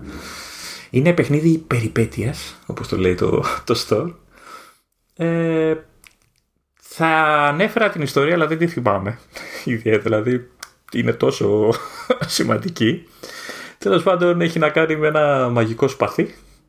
Μια βασίλισσα ενός περίεργου βασιλείου. Το σπαθί χάνεται κάποια στιγμή από τη βασίλισσα και το ανακαλύπτει ο πρωταγωνιστής του παιχνιδιού, ο οποίος αναλαμβάνει να το επιστρέψει. Βασικά το σπαθί αναλαμβάνει. Ε, κοριτσάκι δεν είναι. Κοριτσάκι είναι. Δεν μπορεί να καταλάβεις. Νομίζω ναι. Δεν μπορεί να καταλάβεις. Ναι, κοριτσάκι έχει κοτσίδα, όντως. Παίζω 7 ώρες και τώρα το βήρα χαμπάρι. Ωραία. ε, η ιδιαιτερότητα είναι ότι το σπαθί μιλάει, το κοριτσάκι όχι. Οπότε ουσιαστικά όλα τα, τα πράγματα τα λέει το σπαθί και ουσιαστικά αυτό αποφασίζει. Ε, η άλλη ιδιαιτερότητα του τίτλου είναι ο χειρισμός του. Α, όσοι έχουν παίξει, γιατί αυτό μου ήρθε εμένα σαν ε, αναλογία, έχουν παίξει παλιότερα παιχνίδια racing, ε, τα top-down που λέμε, που τα βλέπεις από πάνω, Συνήθως τα παίζαμε στο, σε arcade, αλλά υπήρχαν και σε υπολογιστές και αυτά. Ε, μάλλον θα καταλάβουν περίπου. Είχαμε τα, είχαμε τα Micro Machines. Μπράβο, ναι. Ε, δεν θυμάμαι, ο χειρισμός ήταν παρόμοιος. Αυτό δεν θυμάμαι στα Micro Machines. Ε, Τέλος πάντων, είναι, είναι αυτός ο, ο χειρισμός ο περιστροφικός που λέμε. Δηλαδή, κάνεις αριστερά και περιστρέφεται ο χαρακτήρας γύρω από τον εαυτό του αριστερά και δεξιά και έχεις και ένα κουμπί γκάζι σε το οποίο σε πάει μπροστά ουσιαστικά στο συγκεκριμένο παιχνίδι. Ε, και αυτό είναι ουσιαστικά η ιδεομορφία του παιχνιδιού, αυτός ο χειρισμός, γιατί αυτός ο χειρισμός ε, ας πούμε δυσκολεύει ε, τον τίτλο. Ε, είναι λίγο πιο δύσκολο να κινηθείς σε πιο στενά περάσματα γιατί πρέπει να υπολογίζεις το αριστερά και το δεξιά σου. Έχει μια ελαφριά το πεις αδράνεια, inέρσια, πώς μπορεί να το πεις, ε, που... Ε, ε, είναι, ε, παίζει μια κάποια ορμή. Ναι, ναι. δεν είναι, ξέρεις, ε, σταματάω και σταματάει. Ε, οπότε, ξέρεις, έχει σημεία που πρέπει να περάσεις ξέρεις, διαδρομές που είναι γύρω-γύρω έχουν αγκάθια, ξέρω εγώ, και εσύ πρέπει, ξέρεις, επειδή είναι στενές, να παίζεις δεξιά και αριστερά για να πηγαίνεις ουσιαστικά ευθεία και να μην χτυπάς τα αγκάθια κτλ. Ε, σαν τίτλος είναι εξερεύνηση, έχεις, ε, είναι, τα, τα βλέπεις όλα από πάνω, έτσι, από υπογωνία. Ε, έχεις χάρτες, δηλαδή πίστες είναι χάρτες οι οποίοι ουσιαστικά ε, το, προσπαθείς να βρεις τρία orbs ε, αυτή είναι η βασική αποστολή σε κάθε πίστα ε, για να ανοίξεις την τελευταία πύλη και να προχωρήσεις στον επόμενο, στον επόμενο κόσμο. Ε, ταυτόχρονα όμως έχεις και σε ντούκια να ανακαλύψεις τα οποία τα μετράει και όλα στο ας πούμε σκορ του της κάθε πίστας και διάφορα άλλα. Έχεις χαρακτήρες που ανακαλύπτεις οι οποίοι μόλις τους ελευθερώσεις εμφανίζονται σε ένα τύπου hub το οποίο από, και σου προσφέρουν διάφορες υπηρεσίες όπως ξέρω, ο ένας είναι ο, ο βασικός έμπορος και αγοράζεις πράγματα, εξοπλισμούς και μάλλον όχι εξοπλισμό, ε, ε, skins και δεν ξέρω τι και trails για το σπαθί που αφήνει ίχνη, ξέρεις όπως το περιστρέφεις κτλ. Έχει άλλους που σου δίνουν quests έχει έναν που σου έχει διάφορα, όχι ακριβώς quests, ε, προκλήσεις, ας πούμε, challenges έτσι, για να ασχολείσαι και εκτός του campaign. Ε, και ουσιαστικά αυτό είναι, δηλαδή να, να λύνεις, ε, να, να, να προχωράς στην κάθε πίστα, να βρίσκεις τον δρόμο, να βρίσκεις τα orbs και να ε, προχωράς στην επόμενη. Ε, μία ακόμα ιδιαιτερότητα, και αυτή είναι και η πιο βασική ίσως του παιχνιδιού, είναι το ίδιο το σπαθί, ε, μεγαλώνει και μικραίνει. Ε, όταν χτυπάς εχθρούς, το σπαθί ε, μεγαλώνει και μάλιστα γίνεται υπάρχουν φορές που είναι αρκετά μεγάλο. Ε, όταν όμως το κοπανάς σε πέτρες ή ξέρω εγώ, ανοίγει κάποιους διακόπτες που έχεις για να περάσεις κάποια section του παιχνιδιού, αυτό ξανά επανέρχεται στο ή μικραίνει ξέρεις, σταδιακά ή επανέρχεται και τελείως στο αρχικό του μέγεθος. Αυτό το μέγεθος ε, δημιουργεί κάποιες ευκαιρίες για γρήφου. Δηλαδή, αν είναι αρκετά μεγάλο το σπαθί, μπορεί ξέρω εγώ, να φτάσει στον διακόπτη που είναι λίγο πιο έξω από το χάρτη. Ξέρεις, σε κάποιο κενό, ας πούμε, γιατί ε, δεν θα τον έφτανες αλλιώς. Ε, οπότε τώρα τον φτάνεις επειδή έχεις μεγάλο το σπαθί. Ε, ταυτόχρονα όμως μπορεί να σε δυσκολέψει γιατί υπάρχουν στενά περάσματα και άμα είναι πολύ μεγάλο το σπαθί βρίσκεις. Έτσι. Απ' την άλλη, όσο πιο μεγάλο το σπαθί, τόσο πιο μεγάλη η εμβέλεια των επιθέσεων σου, οπότε καθαρίζεις πιο εύκολα σημεία που σου την πέφτουν πολύ. Ε, και, το, και το καθεξής. Ε, έχει και bosses, τα οποία δεν είναι κακά. Δεν είναι κάτι το τελείως ιδιαίτερο, αλλά τα περίμενα χειρότερα να πω την αλήθεια. Ε, αν θυμάμαι καλά υπάρχουν συνολικά πέντε χάρτες από τους, ε, στους οποίους υπάρχουν τρεις βασικές ε, περιοχές και μία που είναι το boss. Ε, παράλληλα μέσα από τα quest και, τις, και τα challenges που είπα πιο πριν από, που παίρνεις από τους διάφορους φίλους που ελευθερώνεις ε, επισκέπτεσαι ξανά κάποιες περιοχές για να κάνεις το όποιο συγκεκριμένο challenge έχεις αναλάβει. Ε, αυτά τα τελευταία, τα challenge, ξεκινάνε εύκολα. Έχω φτάσει σε ένα που δεν μπορώ να το βγάλω και μου τη πάει. Ναι. Ε, και μου τη πάει. Και μου τη πάει γενικά. ναι. Ε, σε γενικές γραμμές η εντύπωσή μου είναι ότι είναι ωραίο παιχνιδάκι. σίγουρα είναι πιο ενδιαφέρον από το Marvel Knights της προηγούμενης εβδομάδας που λέγαμε. Ε, εντάξει, δεν είναι απαραίτητα δύσκολο, αλλά έχει ένα νόημα, έχει μια ουσία δηλαδή ότι ε, ειδικά προς το τέλος που αρχίζουν και γίνονται οι χάρτες πιο περίπλοκοι και χάνεσαι και πιο εύκολα οπότε είναι πιο δύσκολο να βρεις τα, όλα τα σεντούκια ή να βρεις ακόμα και τον βασικό δρόμο και να προχωρήσεις νομίζω ότι ναι, έχει μεγαλύτερη ουσία στο πούμε από το, από το Marvel Knights δεν ξέρω εσένα πώς σου φάνηκε σαν παιχνίδι. Νομίζω το παίξεις λιγότερο από μένα. Ε, είμαι, έχω φτάσει στο ας το πούμε τρίτο χάρτη τέλος πάντων κάπου εκεί. Ε, ενώ ρε παιδί μου δεν, σε εγκεφαλικό επίπεδο δεν βρίσκω πραγματικό λόγο να σκαλώσουμε αυτό το παιχνίδι. Παρ' όλα αυτά έχω ψηλοσκαλώσει. Ναι, όχι, σκαλώνεις. Όντως σκαλώνεις. Νομίζω ότι η μισή ευθύνη για το σκάλωμα αυτό είναι το μουσικό θέμα του παιχνιδιού το οποίο είναι ένα είναι επίτηδες ας το πούμε ξεκούρδιστο. Ναι. είναι επίτηδες άχαρο με έναν τρόπο που είναι γελίος και ευχάριστος ταυτόχρονα. Και δεν ξέρω με έχει, με έχει πιάσει κάπως το συγκεκριμένο μουσικό θέμα. Κοίτα, ε, εμένα αυτό που είπα πριν για τα trails του σπαθιού που αγοράζει και αυτά, όταν έχεις ένα σπαθί το οποίο το περιστρέφεις και είναι και αρκετά μεγάλο εκείνη τη στιγμή και πιάνει ξέρεις, μεγάλο μέρος της οθόνης κτλ. Και, και πίσω του αφήνει ίχνος με. Ε, πώς το λένε, ουράνια τόξα, ήλιους, αστεράκια, ακόμα και φαντάσματα που βγάζει καμιά φορά, καπνούς, αυτά. Αυτό και από μόνο του λέει πολλά για το παιχνίδι. Εντάξει. Καταλαβαίνεις ότι το trail που προτίμησα εγώ στο παιχνίδι είναι αυτό που αφήνει πίσω το σκοτάδι. Ναι, ήμουν σίγουρος. Εγώ έβαλα το ουράνιο τόξο γιατί είμαι χαρούμενος άνθρωπος γενικά. ε, Έπεσα όμως σε κάτι.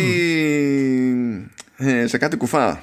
Να, να Βασικά, πω, πριν, πήρα χαμπάρι πριν, πέσεις, σε... πριν ναι. πες τα κουφά, να, να, να συμπληρώσω ότι υποτίθεται ότι έχεις και ειδικές ε, και κάποια αντικείμενα που είναι σαν ειδικές ικανότητες, ας πούμε. Ε, ξέρω, να πληρώνει την ενέργεια ή κάνεις το σπαθί πιο μεγάλο για λίγη ώρα ή περπατάς πιο γρήγορα κτλ.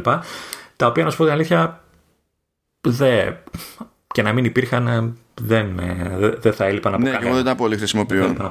Αν εξαιρέσεις κανένα πόσον, ξέρω εγώ. Ε, αυτό, ναι, μόνο αυτό. Καμιά φορά. Ναι. Τα υπόλοιπα τι τάξει, τι τάξει είναι. Ναι. Πιο πολύ με ενδιαφέρουν τα passive βασικά που έχει. Ναι. Γιατί αυτά προφανώς επηρεάζουν ανα πάσα ώρα και στιγμή το πώς παίζεις σε, διάφορο, σε διαφορετικούς βαθμούς και είναι και από τα κομμάτια που είναι αναβαθμίσιμα από τον έναν έμπορο τέλος πάντων. Μπορείς να ρίξεις εκεί. Τι να τα πω, αυτά γρανάζια είναι. Έστω ότι είναι νομίσματα. Να του προσποιηθούμε ότι είναι νομίσματα. Τα χώνεις εκεί πέρα και τα αναβαθμίζεις τα passive. Οπότε είναι μια normal επένδυση που νομίζω ότι έχει προτεραιότητα σχέση με το να πεις ότι πηγαίνω και τα σκάω για τα cosmetics, το παιδί μου. Ναι. Που είναι το τι ίχνος αφήνει το σπαθί και τέτοια. Λοιπόν, ε, έπεσα σε κάποιες περιπτώσεις σε επίπεδα που επειδή είχα, είχα στραβή προσέγγιση, ρε παιδί μου, mm προσπαθώντας να πετύχω ξέρω εγώ και το τελευταίο το σεντούκι. Ε, έπεσα σε κομμάτι του επίπεδου που επειδή έφτασα εκεί όπως έφτασα μετά δεν μπορούσα να φύγω από αυτό. Α, και να ξεκινήσω το επίπεδο ξανά. Μου έχει τύχει, όχι έτσι ακριβώς αλλά σε φάση που έφτασα κανονικά σε περιοχή αλλά επειδή είχα αρκετά μεγάλο σπαθί κατά λάθος, όπως έκανα την περιστροφή ε, χτύψα διακόπτη που κανονικά δεν θα έπρεπε να τον χτυπάω, ο οποίος γύριζε τη μοναδική γέφυρα που υπήρχε για να περάσει στο επόμενο section. και τη γύρισε φυσικά σε λάθος, ε, με λάθος φορά, ας πούμε. Αλλά εκεί που έπαιζα σε μπαγκιά ήταν σε συγκεκριμένο επίπεδο, στο δεύτερο χάρτη, που ε, ε, αποφάσισε το παιχνίδι το εξής. Κάθε φορά που το σπαθί είχε κάποιο interaction πέραν του κόβω ζαρζαβατικά εχθρούς στη μέση. Δηλαδή γίναγα ένα διακόπτη, ξέρω εγώ. ε, ή έπαιρνα ένα από τα τρία orbs που θέλεις για να ανοίξεις την πύλη στο τέλος του επίπεδου. Όποτε είχε τέτοιο interaction, μετά για δευτερόλεπτα, που δυστυχώς δεν ήταν ξέρω εγώ, ένα και δύο, ήταν 5-6,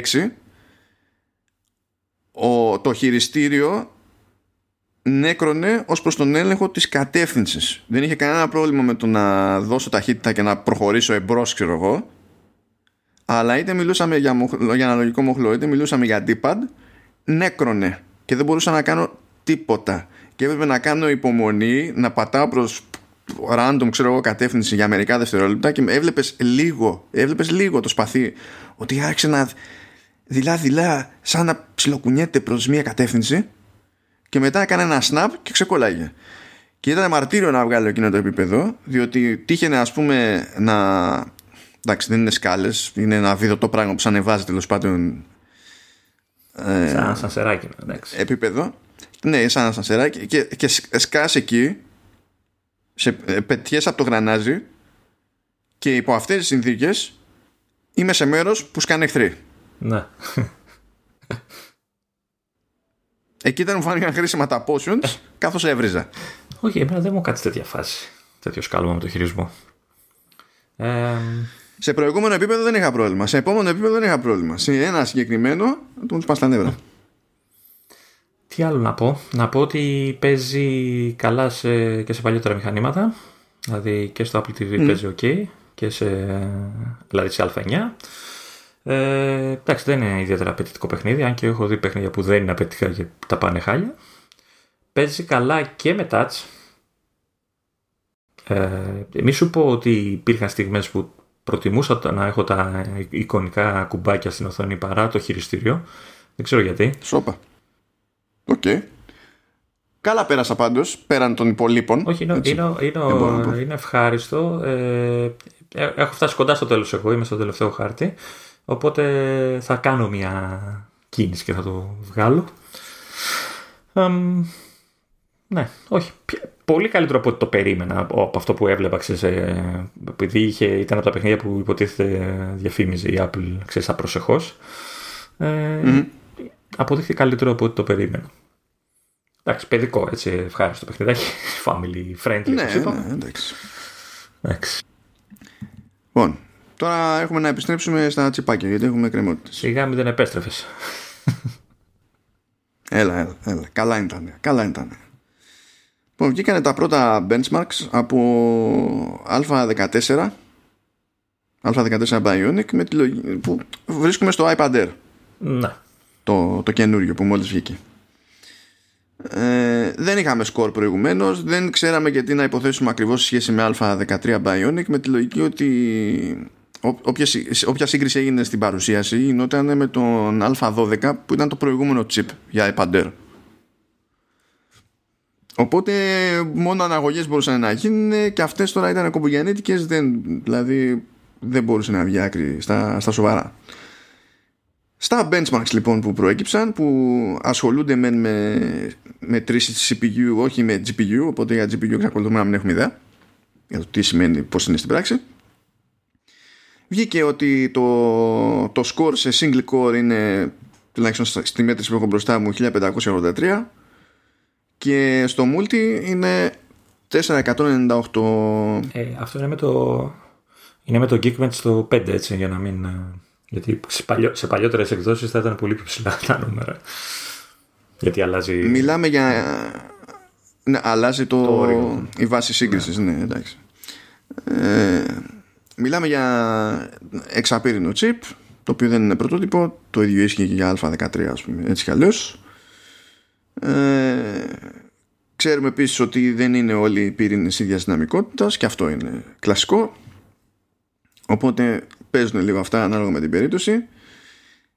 Το ρεζουμέ βέβαια είναι ότι οι μετρήσεις αυτές είναι πάνω από τις αντίστοιχες του α13 Bionic και όχι σε αμεληταίο ποσοστό. Δηλαδή σε single core ο α14 είναι στην ουσία γύρω στο 18% πάνω από α13.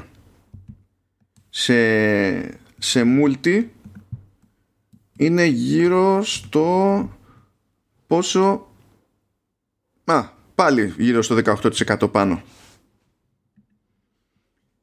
δεν είναι άσχημα να κάνω όμως μια ερώτηση εδώ ναι δεν είναι λίγο άδικη η σύγκριση με τον Α13; Γιατί ο Α13 όπως ξέρω υπάρχει μόνο στο iPhone οπότε θεωρώ ότι το τσιπάκι είναι φτιαγμένο ξέρεις, για συσκευή μικρή Άρα ξέρεις, δεν απλώνεται ε, λόγω θερμοκρασίας και τέτοια. Οπότε είναι λίγο άδικο να το συγκρίνεις με ένα τσιπάκι που είναι σε iPad, που έχει το χώρο του, είναι πιο ισχυρό.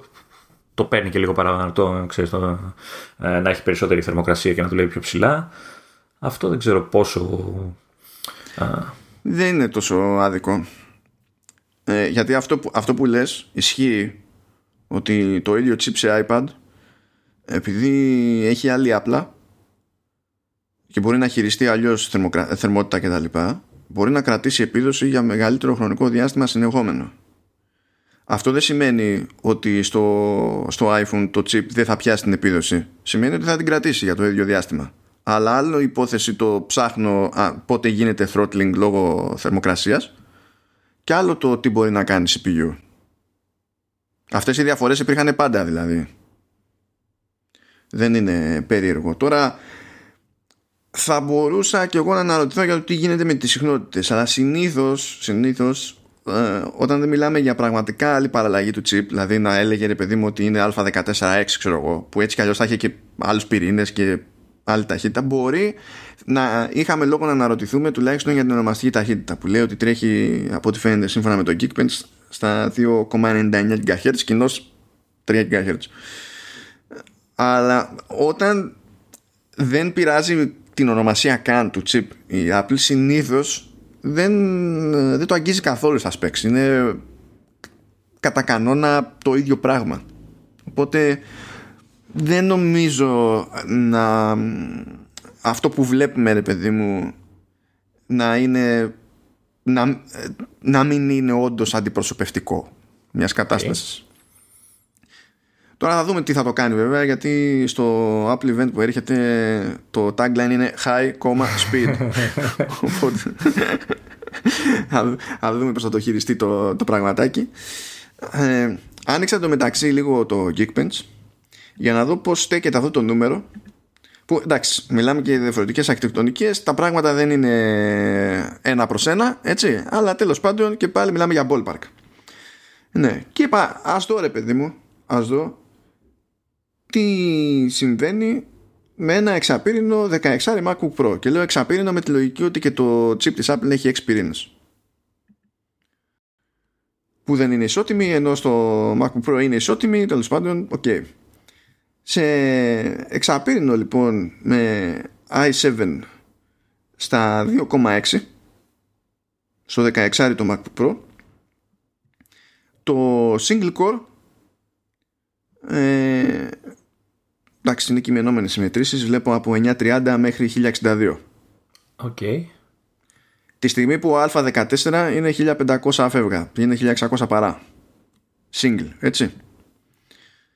Multi ε, βγαίνει παραπάνω Intel δηλαδή είναι 5 παρά με 5,5 ανάλογα με τη μέτρηση. Ε, ενώ ο α14 είναι αισθητά πιο κάτω είναι ε, 4-200 πες. Το οποίο είναι επίσης αναμενόμενο σε αυτές τις περιπτώσεις. Πιστεύω ακριβώς επειδή δεν είναι όλοι οι πυρήνες ίδιοι και όλα στο, στο iPhone αλλά και πάλι είναι γελίο παρότι είναι αισθητή είναι αρκετά αισθητή η απόσταση στο multi έτσι. Η αλήθεια είναι. Είναι γελίο ότι χοντρικά έστω σε τέτοιους αριθμούς τέλος πάντων και τελείως γύφτηκα χωράει να γίνει συζήτηση. Και δεν έπιασε το 13 το MacBook Pro το μεταξύ, έπιασε το 16 ε, Συγκρίνεις τώρα. Μάλλον σου δίνει τη δυνατότητα να συγκρίνεις έναν ένα καλό λάπτοπ, έτσι, με i7 επάνω κτλ. Με ένα επεξεργαστή που θα τον έχεις στο κινητό σου σύντομα. Έτσι. Γιατί από ό,τι μου είπες πριν, πάνω κάτω ο ίδιος επεξεργαστής θα είναι ο Α14 με αυτόν που μετρήσαν τώρα ε, και τον συγκρίνεις, εντάξει, χάνει σε κάποια σημεία, αλλά τον, η σύγκριση είναι, τον κοιτάει στα μάτια, ρε παιδί μου. Δεν έχει θέμα. Και είναι, μιλάμε για κινητό. Και ο άλλος είναι i7. Ναι, ενώ στις περισσότερες μετρήσεις, καλά, όχι απαραίτητα στις περισσότερες, αλλά ε, επίσης αν πιάσουμε τα 13 για τα MacBook Pro, με 10 της γενιάς επεξεργαστές που υποτίθεται ότι είναι και λίγο πιο φρέσκοι, αλλά δεν είναι και τέτοιο. Πρέπει να, να βρω και spec με, με εξαπύρινους, γιατί βλέπω μόνο τετραπύρινα. Ε, στους τετραπύρινους ρίχνεις το single, εντάξει, ε, σε κάποιες περιπτώσεις είναι κοντά, είναι λίγο παραπάνω, είναι λίγο παρακάτω στο, στο multi. Αλλά πάλι εδώ τώρα δεν είναι η διαφάση γιατί είπαμε είναι, είναι τετραπύρινη. Είναι λίγο αλλιώς τα, τα πράγματα. Να, να, να πω κάτι. Να, ε, δεν θα έχει ενδιαφέρον να βγει κάποιο τεστ τώρα. Δεν ξέρω αν θα μπορούσε να υπάρξει κάποια σύγκριση με κάτι αντίστοιχο κτλ. Αλλά που να, να μετράει το Neural Engine που είναι η καινούργια πρόταση της Apple εδώ και μερικά χρόνια. Να δούμε, γιατί από ό,τι καταλαβαίνω όλη η διαδικασία, όλη μάλλον η ταχύτητα στηρίζεται και σε αυτό στα, στα iPhone και στα iPad. Δεν θα ήταν ωραίο να... να... Η ταχύτητα εννοείς και η απόκριση στη χρήση ή στις μετρήσεις; Η, η, αίσθηση τέλος πάντων της ταχύτητας, ρε παιδί μου, και το ότι κάνει κάποια πράγματα. Δεν θα ήταν ωραίο να μπορούμε να τον μετρήσουμε και αυτόν τον επεξεργαστή. Νομίζω δεν υπάρχει κάτι τέτοιο. Α, κάποιο τέτοιο τεστ για τέτοια προϊόντα νομίζω όχι, δεν υπάρχει. Ε, συν της άλλης, δεν θα ξέραμε και με, τι ακριβώς το συγκρίνουμε, μόνο με τα προηγούμενα. Διότι, ας πούμε, η Intel κάνει κάποιες κινήσεις ε, ώστε οι νεότεροι επεξεργαστές να βοηθούν σε τέτοιου είδους υπολογισμούς. Βάζει κάποια νέα instruction sets, ξέρω τέλος πάντων για τέτοιες δουλειές και τα λοιπά. Και φαντάζομαι ότι είναι και θέμα χρόνου να καταλήξει να έχει και κάποιο μέρος του chip που να είναι αφιερωμένο όπως συμβαίνει και στα chip της Apple σε τέτοιες διεργασίες είναι η τάση ρε παιδί μου προς τα εκεί αλλά αυτή τη στιγμή δεν έχει κάτι που ξέρεις που να είναι γι' αυτό μόνο σε mobile chips έχουμε κάτι τόσο ανάμεικτο ρε παιδί μου για να πούμε ότι μπαίνουμε στη διαδικασία να συγκρίνουμε κάτι. Και όλα αυτά παίζουν ρόλο σε ένα μάτσο διεργασίες που γίνονται είναι σχετικά οράτε στο χρήστη ειδικά στο περιβάλλον του smartphone. Νομίζω ότι θα ασχοληθεί περισσότερο με αυτό η Apple όταν θα έρθει η ώρα για τα δικά της chips στο, σε, σε Mac. Και νομίζω ότι στο WWDC είδα και ένα demo κιόλας.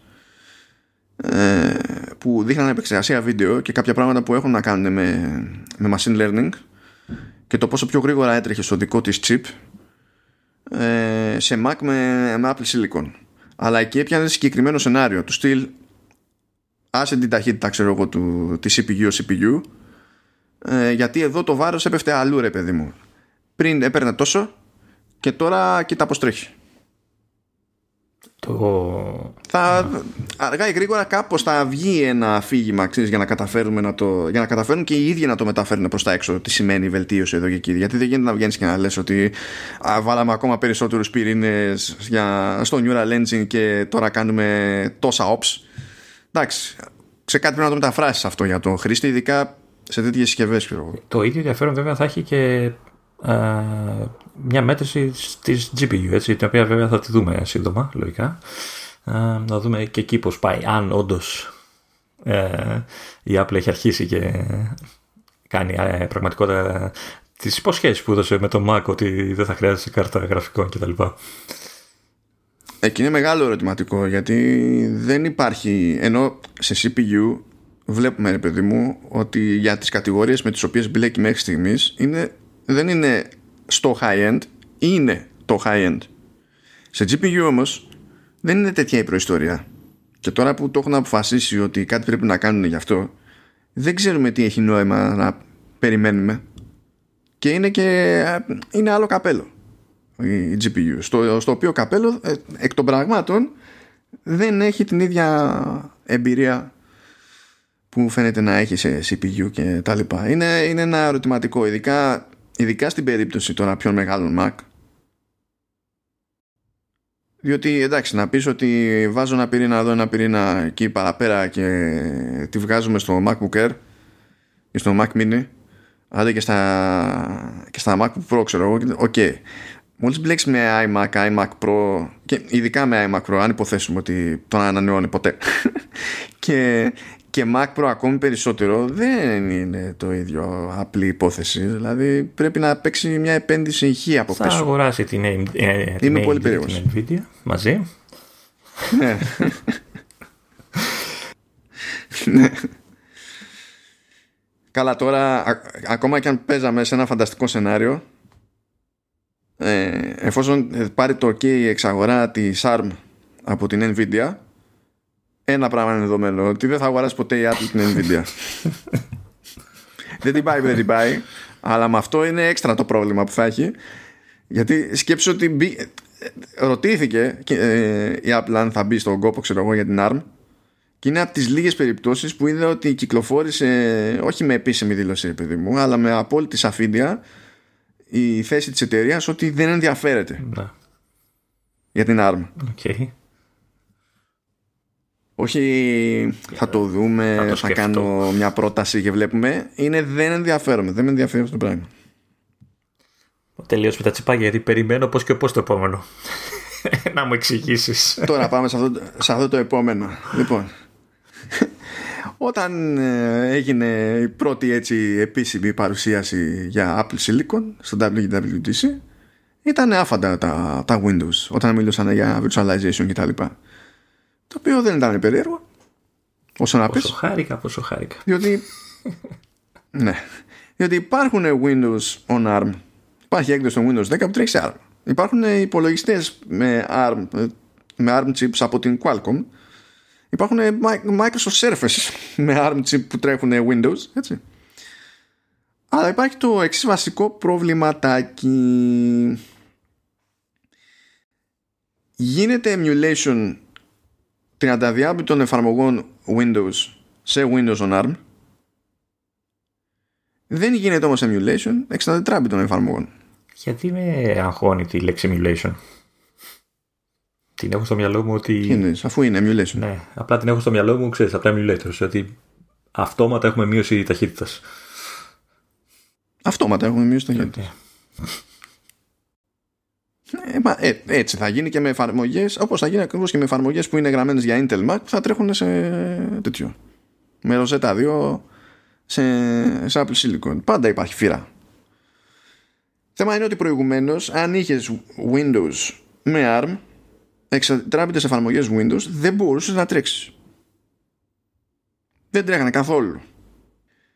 Και οι 30 διάπητες δεν είχαν την καλύτερη φήμη Δηλαδή ήταν ε, ψηλό άθλια η απόδοση. Και από ό,τι κάθισα και διάβασα γενικά από σχετικές εντυπώσεις και τέτοια, το ζήτημα δεν ήταν ότι απλά πηγαίνανε πιο αργά.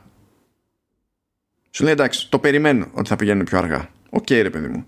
Είναι ότι δεν έχει στήσει το compatibility mode αυτό η Microsoft έτσι, ώστε ε, να γλιτώνει stuttering, ξέρω εγώ, και τέτοια πράγματα. Να σου λέω ότι προτιμώ να, τουλάχιστον σε αυτά τα παράπονα που πέτυχα, προτιμώ να μου το κάνεις ακόμη πιο αργό, αλλά να, να μην παγώνει η εφαρμογή. Ναι, να, να, να νιώσω Και ότι, να μπορώ ξέρω, εγώ, να μετακινήσω ένα παράθυρο ή να κάτι. νιώσω ότι λειτουργεί, ρε παιδί μου, αυτό. Ναι, ναι, είναι προτιμότερη ε, η έξτρα αναμονή από την αίσθηση ότι κάτι έχεις σκαλώσει και δεν ξέρω τώρα αν λειτουργεί ή όχι. Ακόμα και στις 30 διάπητες δηλαδή υπάρχει δρόμος τέλος πάντων μπροστά σε τέτοια, σε τέτοια πραγματάκια. Γιατί είναι τώρα σημαντικό αυτό το, το πράγμα έτσι, διότι ε, η, η, η Apple έτσι κι αλλιώς έχει μπει στη διαδικασία ακόμα και για την πάρτη της να κόψει την υποστήριξη για 30 διάπητες εφαρμογές. Το, την έχει κόψει, δεν έχει κόψει. Τα, τα έκοψε από Καταλήνα. Έτσι. Και σε Big Sur δεν τρέχουμε καθόλου. Δεν έχει σημασία αν είναι γραμμένες για, για macOS και για Intel. Δεν τρέχουν. Okay. Όπως αντιλαμβάνεσαι, δεν θα κάνεις κόντο για να τρέξουν extra drive εφαρμογές Windows με emulation. Όταν δεν έχει κάνει. ε, μάλλον 30 διάπητες. Οπότε, αν μπει στη διαδικασία η Microsoft και το σπρώξει αυτό, το κάνει σχετικά καλά κτλ., τότε είναι κάτι που θα κάνει βιώσιμα τα Windows και σε Mac. Διότι, πώς να σου πω, μπορούσε να μπει στη διαδικασία και να κάνει τη μόντα να τρέξουν τα Windows για ARM σε Mac. Ναι. Αλλά αν με, πέραν αυτού δεν είχες εφαρμογή να τρέξεις, τι σημασία θα είχε αν τρέχανε τα Windows; Οπότε ανοίγει, ας πούμε ότι ανοίγει ο δρόμος δεν είναι τώρα εύκολη υπόθεση αυτή έτσι δηλαδή δεν περιμένω να φυτρώσει λύση αύριο αλλά ε, όταν τα συζητούσαμε αυτά τις τελευταίες φορές έλεγα πάλι ότι είναι θέμα Apple αλλά είναι και θέμα Microsoft οπότε για μένα αυτό το συγκεκριμένο το ότι θα μπει στη διαδικασία να αναλάβει το emulation των 64 των εφαρμογών Windows για Intel σε μηχανήματα με Windows on ARM ε, δεν είναι απλά σημαντική εξέλιξη είναι και απαραίτητη ώστε να ξαναδούμε virtual machine να τρέχει Windows Virtual Machine να τρέχει σε Apple hardware χωρίς να είναι μέσω cloud ξέρω εγώ ή κάτι τέτοιο. Πότε περιμένω. Περιμένεις, περιμένεις αναγκαστικά. Θα δούμε. Εκτός αν κάνει κανένας άλλος, καμία άλλη περίεργη τσαχπινιά ποιος ξέρει. Αλλά είναι, είναι σημαντικό. Γιατί, γιατί είναι αυτό σημαντικό επειδή όταν έχεις μια τέτοια υποστήριξη οθείς και τους ε, και τους καταναλωτές να ασχοληθούν με μια τέτοια συσκευή επειδή θα μπορούν να τρέξουν και άλλες εφαρμογές και ας τρέχουν χάλια αλλά θα μπορούν να τρέξουν.